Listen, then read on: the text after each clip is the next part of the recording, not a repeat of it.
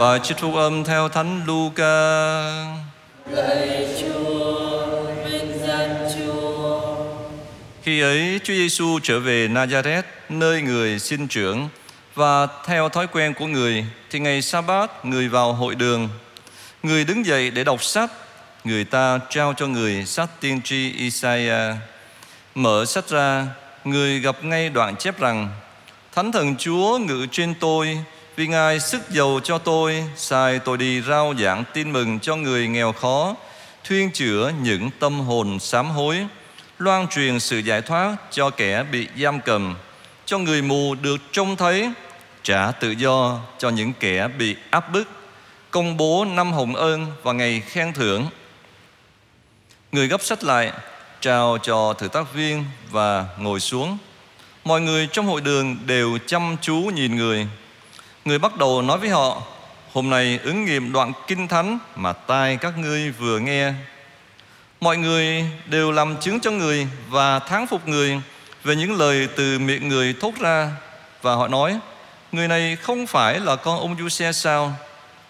Và người nói với họ, hẳn các ngươi sắp nói cho ta nghe câu ngạn ngữ này, hỡi thầy thuốc, hãy chữa lấy chính mình. Điều chúng tôi nghe xảy ra ở Ca Phác Nôm, ông hãy làm như vậy tại quê hương ông. Người nói tiếp, Ta bảo thật các ngươi không một tiên tri nào được đón tiếp tại quê hương mình.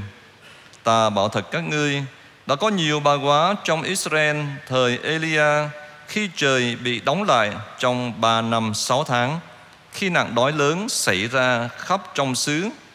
Dầu vậy, Elia không được sai đến cùng một người nào trong các bà đó, nhưng được sai đến bà quá tại Sarepta thuộc xứ Sidon.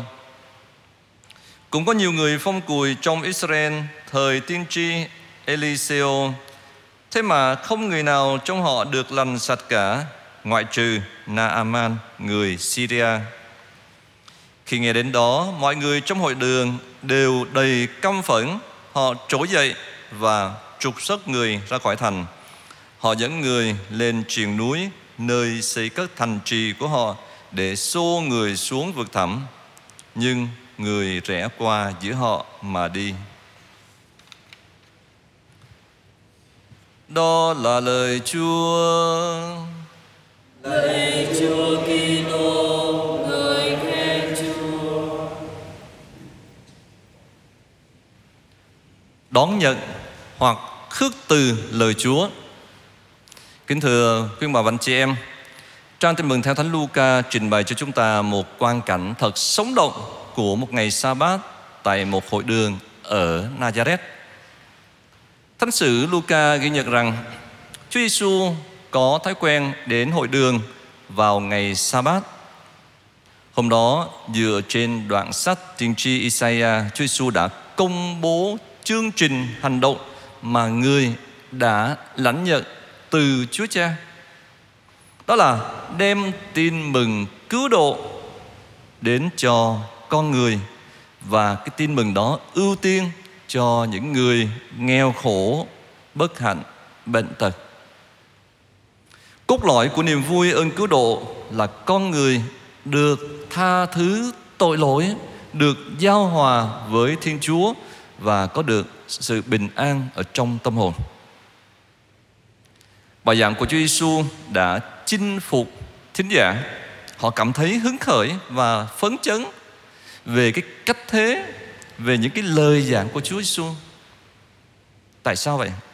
Bởi vì lời của người không phải như lời của một người phàm mà là lời xuất phát từ Thiên Chúa. Thế nên lời đó có sức mạnh thần thiên nhằm đưa con người tới đường trọn lành, tới cội nguồn của sự sống. Lời đó có khả năng hoán cải những tâm hồn chai đá, khô khan nguội lạnh.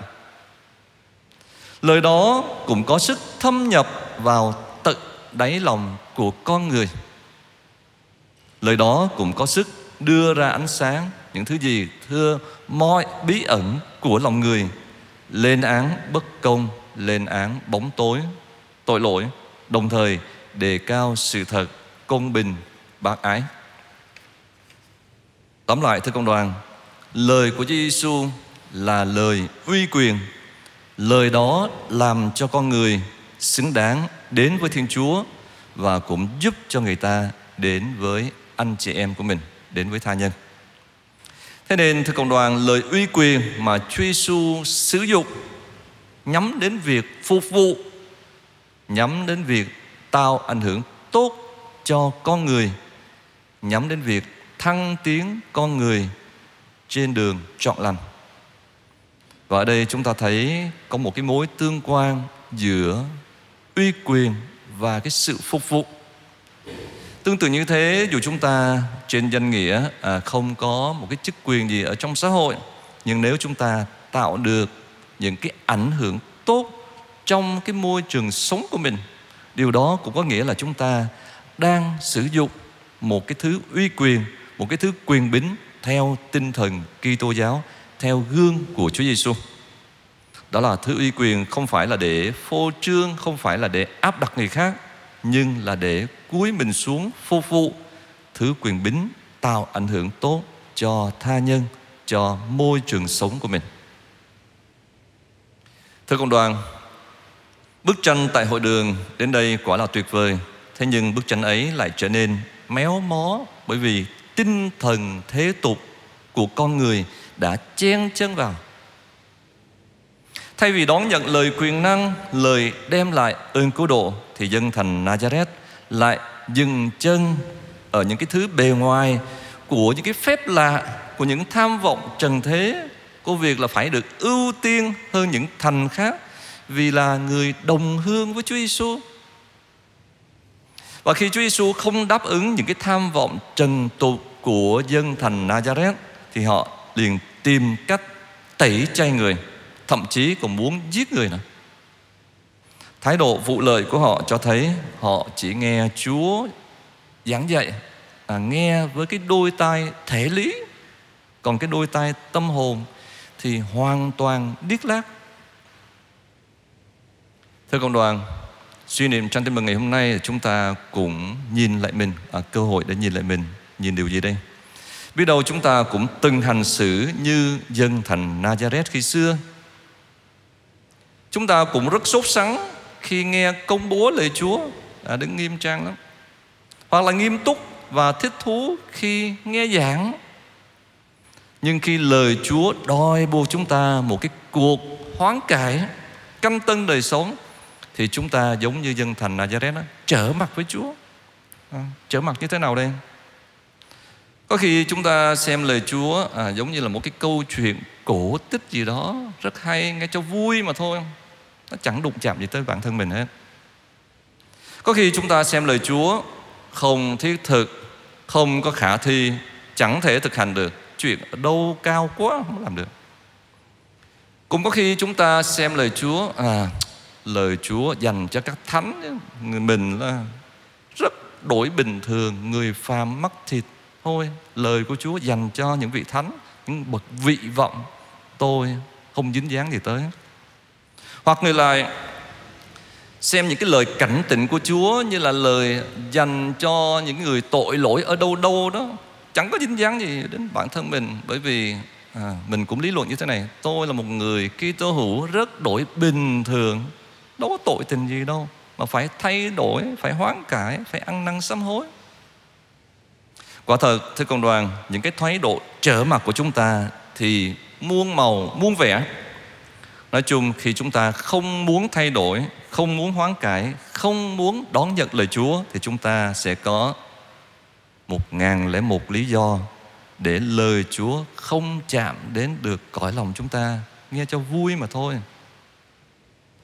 Thế nên, trong ít phút này, chúng ta xin Chúa cho chúng ta biết ngỡ ngàng và thán phục sức mạnh của lời Chúa. Biết lấy lời Chúa để nuôi dưỡng đời sống đạo đức của bản thân. Để lời Chúa thực sự là tin mừng cho chính bản thân chúng ta đó. Là lời mà Chúa muốn nói riêng với từng người chúng ta. Amen.